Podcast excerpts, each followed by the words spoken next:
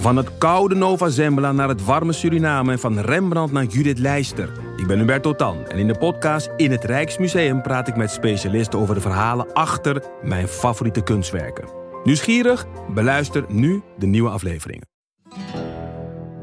Je rijdt dus door een oorlogsgebied op een, op een vellig, terwijl het keihard regent en overal pikdonker wordt. Nee, we durven niet te stoppen. En eh, ja, eh, Joep is nooit bang. Joep Vermans, de kamerman, die was nu ook echt bang. Via podimo.nl slash gonzo luister je de eerste 30 dagen gratis naar Podimo. podimo.nl slash gonzo. Hallo, vanaf de redactie van de Groene Amsterdammer is dit uw wekelijkse podcast. Ik ben Kees van der.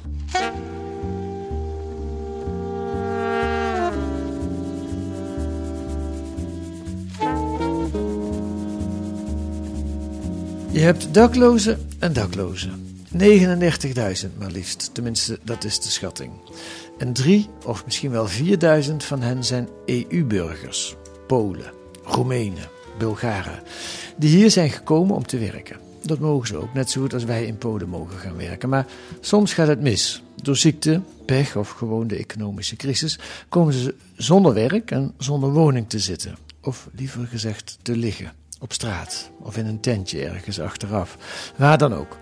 En Jochem van Staalduinen zocht ze op en schrijft er deze week over in De Groene. Welkom in de podcast, Jochem. Dankjewel. Wij kennen elkaar nog van, eh, van jouw afstudeerproject. Eh, hoe lang is dat geleden? Tien jaar geleden? Nee, vijf. Vijf jaar geleden, ja. Echt waar? Ja, 2017, ja, klopt echt. Ah, oké. Ik dacht, dat nou, kijk aan. Eh, en dat ging toen over eh, mensen die eh, in de schulden geholpen werden door bedrijven die op allerlei makkelijke manieren die mensen van geld voorzagen. En dat deden alsof dat, alsof dat verder weinig verplichtingen Ja, gaf. klopt, ja. Doen ze nog steeds trouwens. Ja, ik ben er bang voor. Ja. en nou goed, nu over dakloze arbeidsmigranten.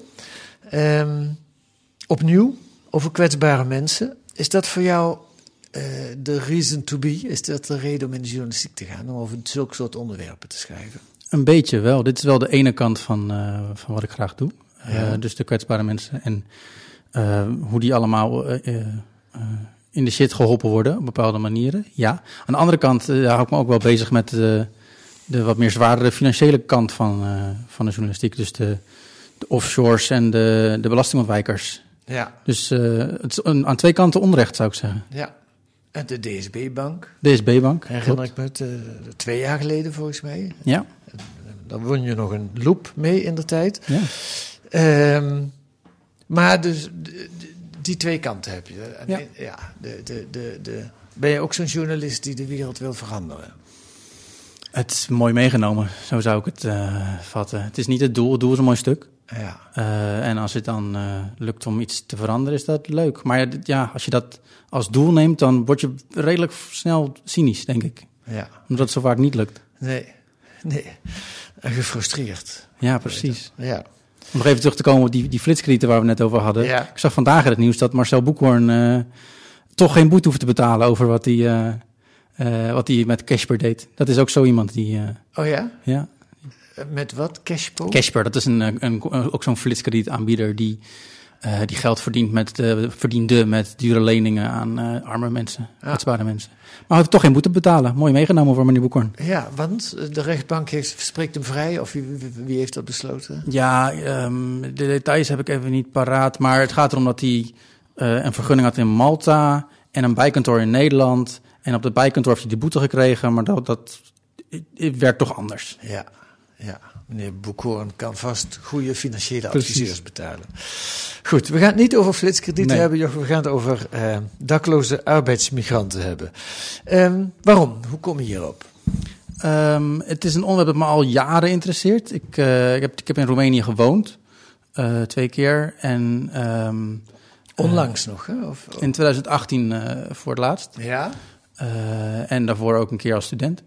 Eh, en ik, ik, ik kwam terug en ik, ik sprak de taal en ik wilde er iets mee doen. Ik wist nog niet zo goed wat. Je spreekt Roemeens. Ik spreek Roemeens, ja, Ja. vloeiend. Eh, en ehm, op, ik, ik heb toen een tijdje voor, voor Trouw, was ik regencorrespondent Rotterdam-Den Haag. Toen heb ik daar een aantal artikelen over arbeidsmigranten eh, getikt. Ja. Op allerlei verschillende onderwerpen, zoals hè, de, de huizenmarkt en ehm, eh, integratie. Eh, en er was één onderwerp waar ik niet zo goed mijn vinger achter kreeg. En dat was dakloosheid. Want die mensen zijn niet zo goed te vinden. Ehm, en eh, het is, de, de instanties zijn een beetje moeilijk. Ehm, ze, ze proberen allemaal vooral de daklozen te beschermen. Ehm, dus ik, ik kon er niet zoveel mee. maar ik ben ze het proberen onderwerp- allemaal de daklozen te beschermen, bedoel je? Nou, als je zegt, doe mij eens een dakloze voor een interview, dan zeggen ze nee. Oh, op die manier. Ja, ja. Eh, dus je moet daar echt tijd in investeren. Het kost een hoop moeite om, om ergens binnen te komen. Je moet echt mensen overtuigen. ja. En eigenlijk stond dus nog op mijn lijstje om dat een keer te doen. Eh, en ehm, eh, op die manier ben ik er eigenlijk, heb ik het eigenlijk bewaard voor, voor dit onderzoek. Ja. En dit is een onderdeel van een groter project, hè? begrijp ik? Want het plan is om een boek te gaan schrijven. Het plan is een boek. Ehm, eigenlijk was toen ik begon met, toen ik die, die serie voor Trouw het maken was, dacht ik al na over een boek. En dat gaat er nu, ko- nu komen, dat is al eh, eh, bekend. En dit, dit verhaal over die daklozen is een stap op weg naar het boek. Het, Ja. boek. het boek gaat over iets grotere groep, dus niet alleen daklozen, maar ook... eh, het gaat over uitbuiting, over huisvesting, over alles wat met arbeidsmigranten te, te maken heeft. Met name E EU EU-arbeidsmigranten. En dan de, de, de problemen met name. Ja, problemen. De je onder, hebt het gaat over de onderkant. Je hebt Ja. natuurlijk ook heel veel, goed, om te, goed je het zegt, Ja. heel veel succesvolle migranten, hoogopgeleide eh, eh, mensen die, eh, die uitstekend op hun plek zitten. Ja, meer dan 800.000 volgens het CBS we- buiten, mensen van buiten Nederland werken hier. Ja, dat zijn ook Engelsen en Spanjaarden. Ja. Dus, de- maar ja, wel ja, 180.000 Polen bijvoorbeeld. Ja, heel veel, Heel, heel veel. Dat, dat is het grootste land. heel veel. Ja, en over, over die groepen gaat het boek, maar ik wilde dus daklozen als stap apart nemen. Omdat, je dat, omdat ik het zo'n moeilijke groep vind. Omdat ik dacht, nou, dat is een mooi begin om daar eens mee, eh, eh, om daarmee aan te vangen. en daar is het ook echt mee begonnen. Ik ga er een boek over maken. En dan toen ben je het gaan, gaan opdelen in, in Ja. hoofdstukken. In- Ja, eigenlijk wel, ja. Oké. Ehm, en hoe pak je zoiets aan? Want in Nederland word je niet rijk van een boek maken. Nou, eh, rijk word ik er niet van, denk ik. Maar het, eh, ik, eh, het is wel te doen om daar geld voor te vinden, hoor. Oké. Er zijn genoeg fondsen voor. Ik zeg dat altijd tegen- tegen journalisten. Er zijn best wel veel fondsen om, om aanvragen bij te doen. Dus ik heb, ik heb twee, voor, eh, voor dit onderzoek heb ik een apart fonds uit Rotterdam. Ja. De Mark Hoogstadbeurs, laat ik ze maar even noemen. Ja. En voor mijn boek heb ik twee andere fondsen. BHP en Luis in de Pels uit Den Haag. En BHP is bekend, hè? Bij- Bijzondere journalistieke projecten. Zeker. Ja. Ehm, en eh, dat, die heb ik, dus dat is allemaal te regelen en te doen. Ah. En zodoende kun je, hoeveel lang kun je je vrijmaken? Een jaar lang twee dagen per week. Nou. Ehm, en voor dit eh, uitgebreide artikel, mag ik wel zeggen, in De Groene, dus over dakloosheid, daar gaan we het zo verder over hebben. Hoeveel tijd heeft dat gekost? Vijf maanden, ook eh, een dag of twee in de week. Oké. Hoe pak je zoiets aan? Dan begin je.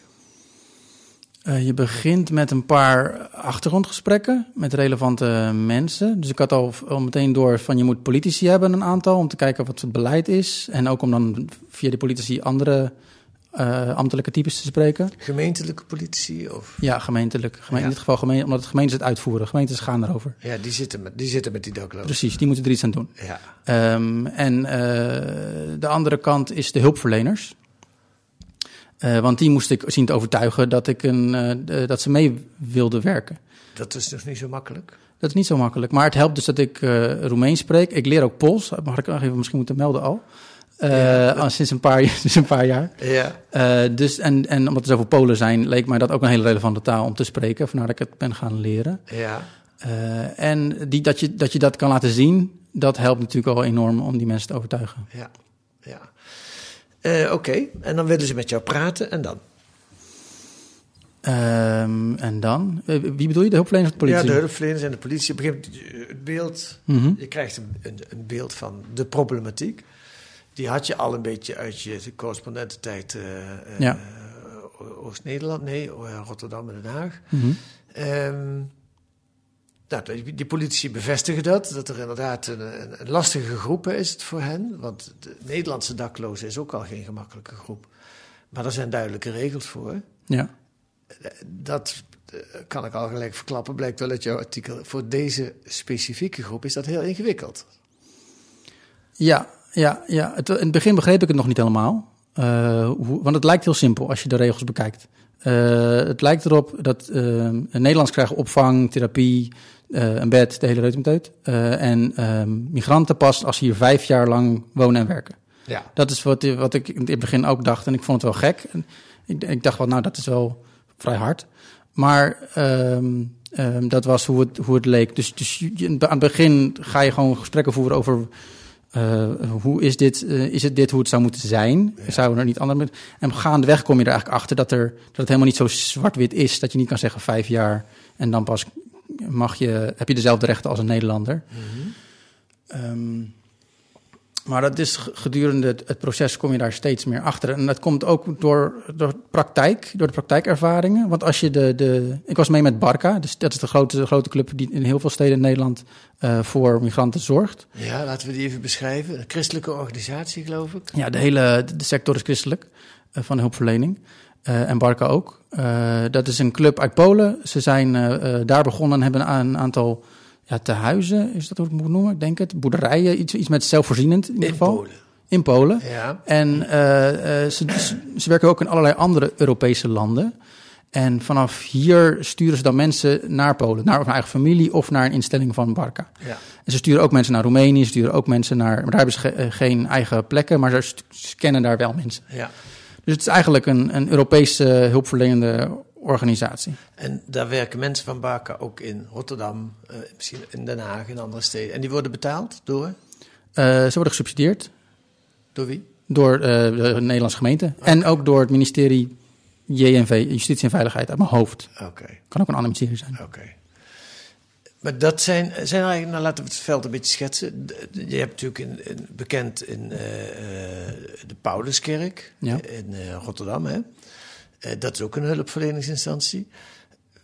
Wat heb je nog meer aan hulpverlenende instanties? Heb je een heel woud ervan of valt het wel Mm, mee? Het valt wel mee. Mijn onderzoek was voornamelijk in Rotterdam. In Rotterdam heb je, dus de Pauluskerk is een instituut voor alle uh, daklozen. Dus Nederlanders, buitenlanders, echt voor iedereen. Je hebt de, naast Bark heb je nog Ontmoeting, Stichting Ontmoeting. Dat die doet ook dingen. Die twee stichtingen worden allebei ingehuurd door de gemeente. En wat is Stichting Ontmoeting? Dat is een Nederlandse stichting? Is uh, ook, ook christelijk. Uh, ik denk, ja, Nederlands gezien de naam uh, moet het wel. Ja. En werkt ook in op meerdere plekken met meerdere,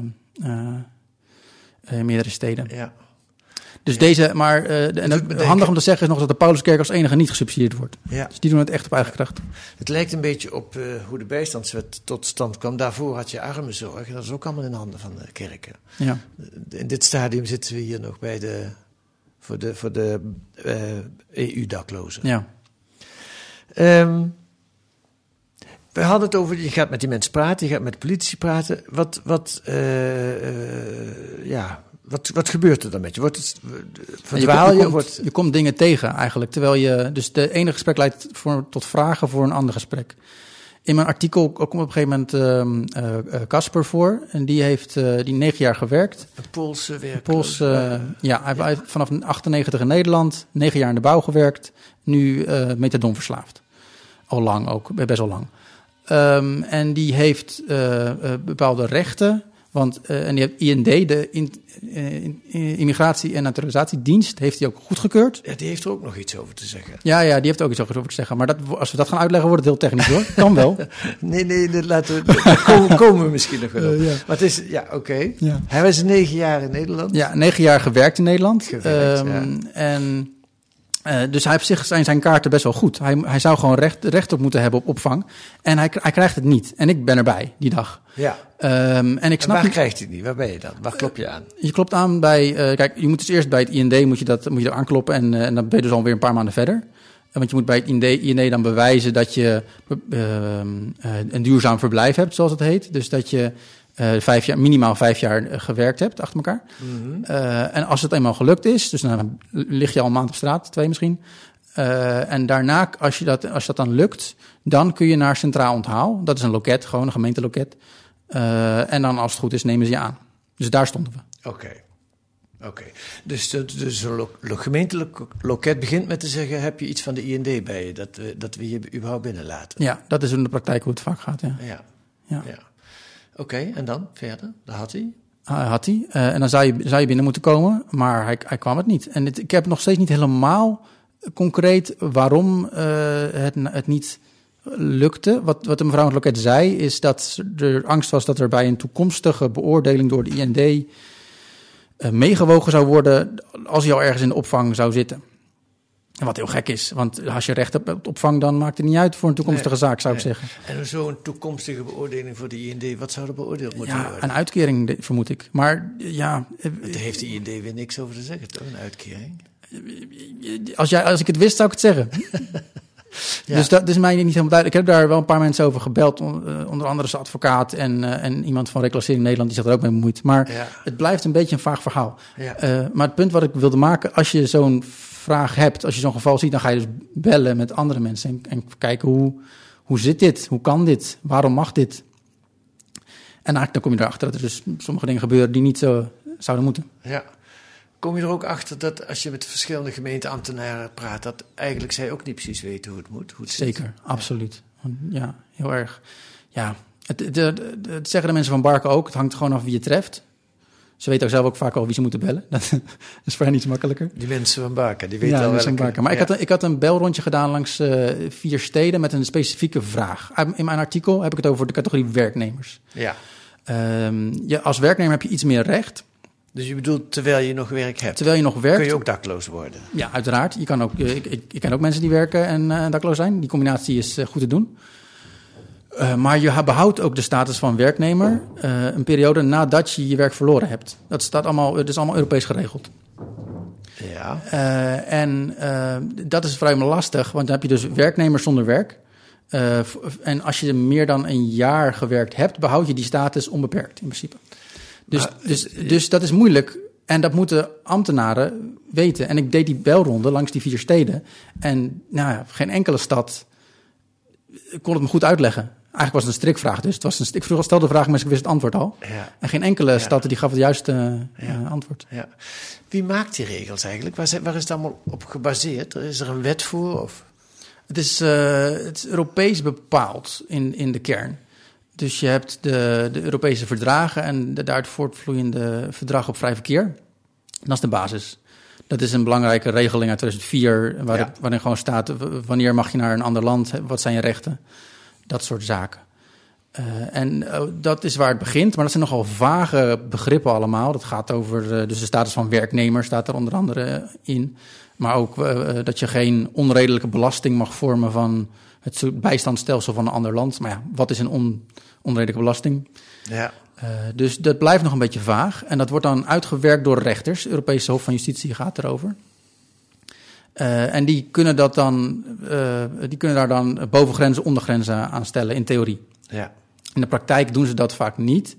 Omdat ze, eh, ehm, als ik universiteitsdocent Dion Kramer mag, mag geloven, en dat doe ik, ehm, eh, ze willen liever geen regels opstellen die dan later door lidstaten gebruikt kunnen worden om dan harde grenzen te stellen, te trekken. Mm. Dus het, het recht, Europese rechters houden het liever een beetje vaag, geven liever een soort richting en verwijzen dan een zaak terug naar de nationale rechter, die dan zelf het besluit zou moeten nemen. Dus daar, uit het Europese komen, eh, vlak komen dus de regels, maar het blijft een beetje vaag, waardoor landen het alsnog zelf een beetje kunnen invullen.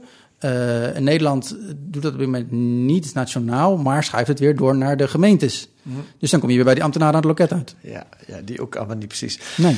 Ik, ik, een van de vragen die ik heb is: wat is het moeilijkste van dit onderzoek? Maar ik geloof dat je dat eigenlijk al beantwoord hebt. Dus überhaupt te snappen wat er allemaal aan de hand is. Nou, het is niet te doen. Het is echt eh, een studie. Ik ben blij dat ik er een boek over mag schrijven, want anders dan eh, Ja, ja. zou ik... Nee, het is echt niet, niet echt goed te volgen. Nee, nee. La- laten we, je hebt er al eentje genoemd. Ehm, of laat ik het anders vragen. Welke dakloos heeft op jou het meeste indruk gemaakt? Beschrijf die eens. Ik, ik denk dat, dat Danail dat is. Dat is de Simeonov, de, de Bulgaar die ook aan het begin van het, eh, van het artikel voorkomt.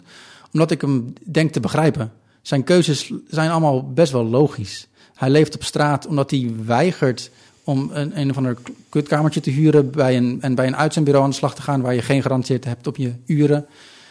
En hij wil geld verdienen voor zijn, voor zijn dochter, die studeert in Bulgarije. Eh, en dat gaat best wel goed. Hij, Hoe oud is hij? Hoe ziet hij eruit? Oh, hij, is, eh, eh, hij is 48 uit mijn hoofd. Ehm, hij, ehm, hij is heel vriendelijk. Hij, hij, ik, zijn, zijn lach staat me, staat me goed bij, want hij, hij lacht veel.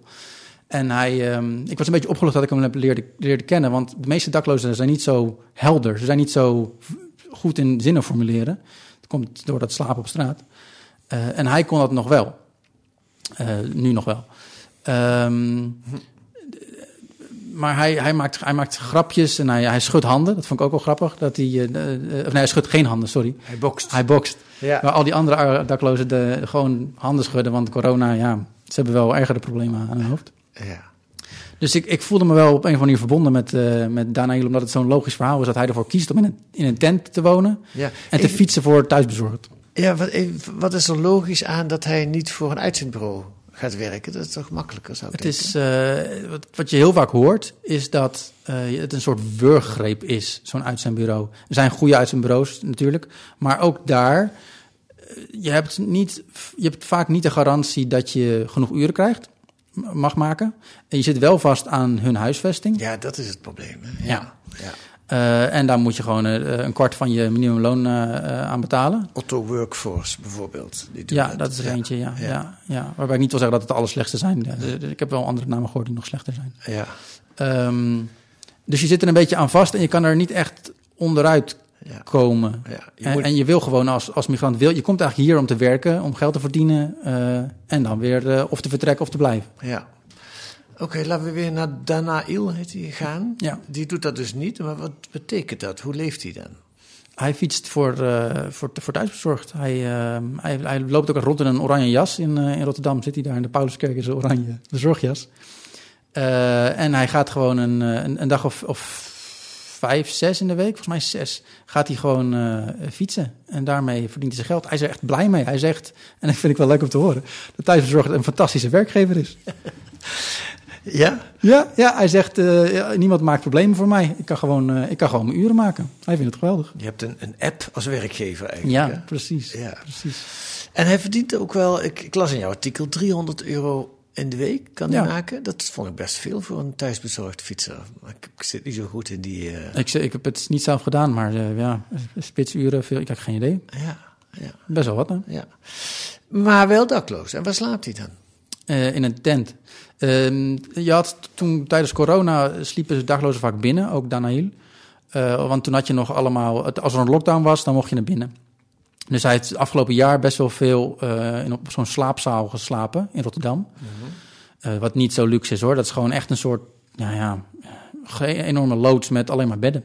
En dat was om de corona-epidemie minder de verspreiding tegen te gaan. Werden die mensen bij elkaar gezet. Precies, precies. dat zeg je mooi. Om de spanning tegen te gaan, werd je bij elkaar gezet. Ja. Dat klopt. Ja. Ehm, eh, nu is dat al een paar maanden niet meer zo. En nu heeft hij een, een, hij heeft, hij heeft een tent eh, aangeschaft.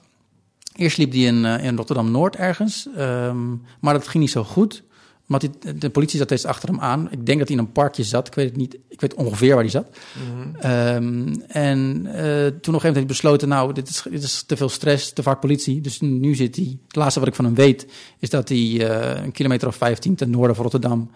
eh, ergens in the middle of nowhere zit. En dan op zijn elektrische fiets elke dag naar Rotterdam pendelt om te gaan fietsen. Wel een elektrische fiets. Met een elektrische fiets.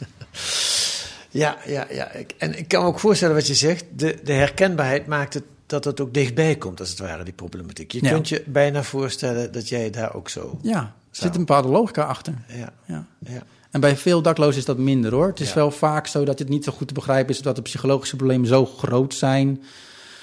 dat je dat kwijtraakt. Dat het wel heel zielig blijft en aangrijpend. Maar eh, dat het moeilijker is om je in hun schoenen te verplaatsen. Ja.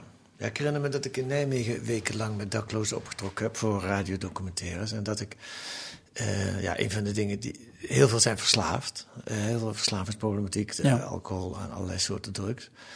En wat mij toen ook opviel, en verraste eigenlijk, want veel dingen kon ik al raden, is dat een groot probleem was ook verveling. Ja, Dus dus die, maar dat waren gewone daklozen die niet eh, die een uitkering hadden soms of die op allerlei mogelijke manieren aan geld kwamen.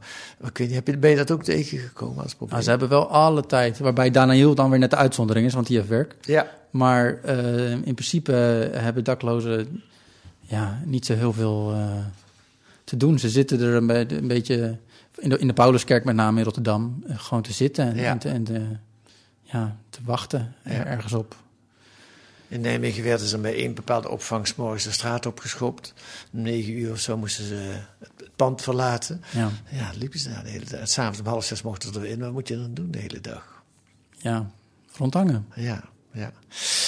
Ehm, hey, laten we het eh, probleem eh, oplossen. Wat eh, Jochem van Staalduin wordt gevraagd bij de gemeente Rotterdam om het eens aan te pakken. Hoe, ja, dan, dan vraag ik dat aan jou, omdat jij met allerlei experts gesproken hebt. Mhm. Ehm, wat, wat, wat raad je aan? Wat, wat heb je gehoord? Ja, eigenlijk zit je, als je zegt bij de gemeente Rotterdam, zit je eigenlijk verkeerd. Want je moet, eh, het, wat mij betreft, Europees oplossen. Dat lijkt mij het, het beste. Oké.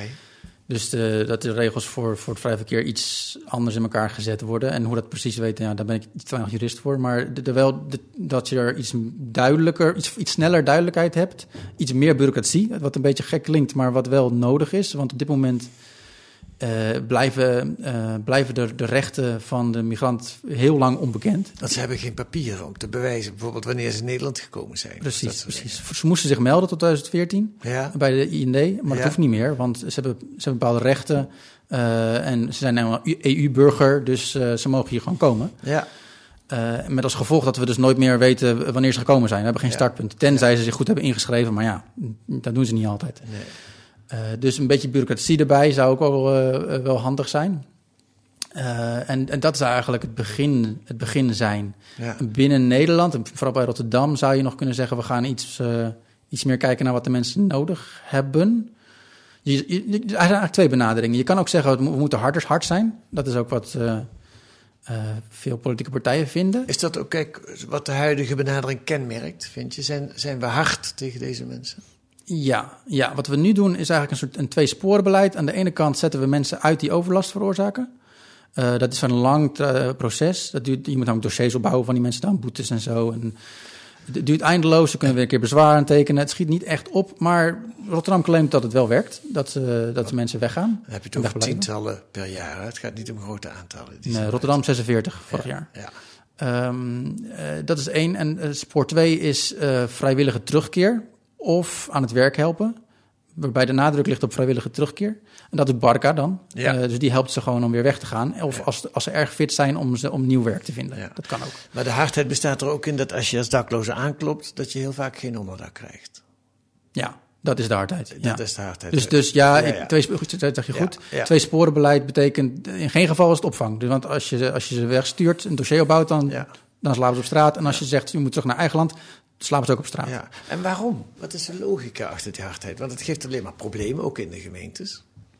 Eh, ze, de- ja, men denkt dat het werkt. Dat het, dat het, eh, en dat het, als je dat niet doet, dat je dan meer ehm, daklozen aantrekt. Of meer kwetsbare EU-burgers aantrekt. Het is een, een concept, aanzuigende werking, Ja. wordt het genoemd. Ja. Kom je overal tegen. Het idee dat als we, als we te veel hulp bieden, dat je dan eh, overlopen wordt door, eh, door eh, uitkeringstoeristen. Alsof mensen. Ja, goed, bij een uitkering kan ik me nog iets voorstellen. Maar gewoon opvang en een slaapplaats bieden, daar zullen mensen Nou, toch. ook bij een uitkering is dat niet zo. Als je, ehm, ik heb er Helga de Valk over gesproken van NIDI. en die, die zei, ja, mensen die hier komen, als je ze gaat interviewen, heeft ze gedaan, Ja, dan komen ze voor het werk. Ja. Dus ze willen weten een goed salaris, ze willen weten, ken ik er iemand, kan ik er een beetje Engels praten? Dat soort zaken. Dus niemand verdiept zich in de uitkeringen. nee. Dus het, is, het, het, het bestaat niet in de, die zin eh, dat mensen vanuit Roemenië naar Nederland komen om, eh, om van ons geweldige sociale stelsel gebruik te maken, waar ze dus niet eens recht op hebben. Eh, het, het bestaat wel op een iets minder niveau, op een iets kleiner niveau. Namelijk als je eenmaal dakloos bent, eh, en je raakt je huis kwijt in, laten we zeggen, Leiden. En je hoort dat de Pauluskerk Rotterdam eh, een best wel een relaxte plek is. Dan kun je de overweging maken om daarheen te gaan. Omdat het daar warm is. Je krijgt een broodje. Ja, en dat ze in Leiden geen Pauluskerk hebben. Ja, precies. Ja. Eh, dat, dat op die manier, op die, in, die, in die variant bestaat de aanzuigende werking. eh, Ja. Eh, dus wel. Dus ergens hebben de gemeenten dan een beetje gelijk. Van als we meer hulp gaan bieden, dan komen er meer mensen. Ja, Ja, want ze hebben liever dat eh, in Leiden veel daklozen zijn dan in Rotterdam. natuurlijk. dat is een beetje het probleem. Dus, want je, lost, als je, dit, dus, je zou het zo kunnen zeggen, als we gewoon zorgen dat we gewoon een beetje hetzelfde niveau overal hebben. Ja, En dus ook een beetje in Leiden, dan eh, ja. is het probleem verder opgelost. Ja. Want ze komen dus niet uit Roemenië hierheen ervoor. Dat gaat dus te ver. Nee, Oh, maar, even een, Ja. een stap terug. Want we zeiden, dit is de hardere aanpak. Dat zou kunnen. Ja, Maar dat is dus wel moeilijk. Want dat, je moet dan mensen blijven wegsturen. Je moet, je moet eh, allerlei eh, procedures door, juridische zaken voeren. Uh, dus dat is lastig. Uh, als je het zou willen oplossen, zou je ook kunnen denken, en dat is waar hulpverleners voor pleiten, voor wat meer opvang. Ja. Dus een paar maanden lang ehm, mensen, Polen, Roemenen, Hongaren, opvangen, therapie geven en ondertussen proberen te dirigeren richting terugkeer in veel gevallen. Want dat moet je wel erkennen, ja, een aanzienlijk deel van de groep werklozen, daklozen spreekt bijvoorbeeld geen Engels. Ja. Nou ja, dan wordt het heel moeilijk in Nederland. Ja. Of ze zijn hun uh, ID-kaart kwijt. Het komt ook heel veel voor. Ja, ja, dan kun je niet werken, letterlijk. Dus het, dat soort problemen moeten vaak wel opgelost worden in het thuisland. Um, maar hulpverleners zeggen dat het veel makkelijker is om mensen de juiste keuze te laten maken als je ze ook een bed geeft. Ja, dat ze tot rust laat komen, ja. bijvoorbeeld. Ja. Um, Jochem, we zitten alweer uh, uh, aan de tijd. Oh. Um, is er nog iets belangrijks wat, we, wat we vergeten zijn over dit? Kijk. Nou, ik wou nog een punt uh, aanstippen dat, dat ik wel uh, dat de, de Europese invalshoek ja. wel wat vaker gebruikt mag worden in de journalistiek. Dus net wat verder kijken dan de Nederlandse grenzen, wat ik hier gedaan heb, ja. naar het verdrag op vrij verkeer in dit geval. En niet te doen alsof de problemen opgelost moeten worden door Mark Rutte en co. Want zo simpel is het vaak niet. Nee, nee. dat vond ik nog wel iets wat ik, waarvan ik dacht van dat zou wel vaker mogen gebeuren. Om een voorbeeld te noemen, ik was artikel in De Groene vorig jaar ja. over BRP. Uh, over... basisregistratiepersonen, dus waar je ingeschreven staat. Ja. was een goed artikel, ja. genomineerd voor een uh, tegel. Uh, maar net het slagje, de, de, BRP komt, de regels van die BRP komen voort uit Europees recht, ja. werd niet gemaakt. Snap je? Dus ja. En dat is wat je hier ook tegenkomt. Dat, ja. dat de, de basis van de regels is Europees. En daarbinnen ja. heb je dan nationale ja. Dus je, moet verder kijken als journalist. Je moet verder kijken. Dat lijkt me sowieso een goed uh, motto. Dankjewel uh, Jochem voor het, uh, het artikel en uh, voor dit gesprek. Ja, graag gedaan.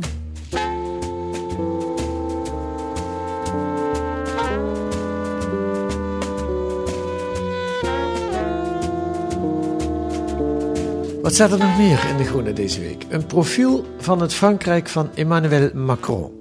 De Franse president trof zijn land in 2017 verscheurd aan.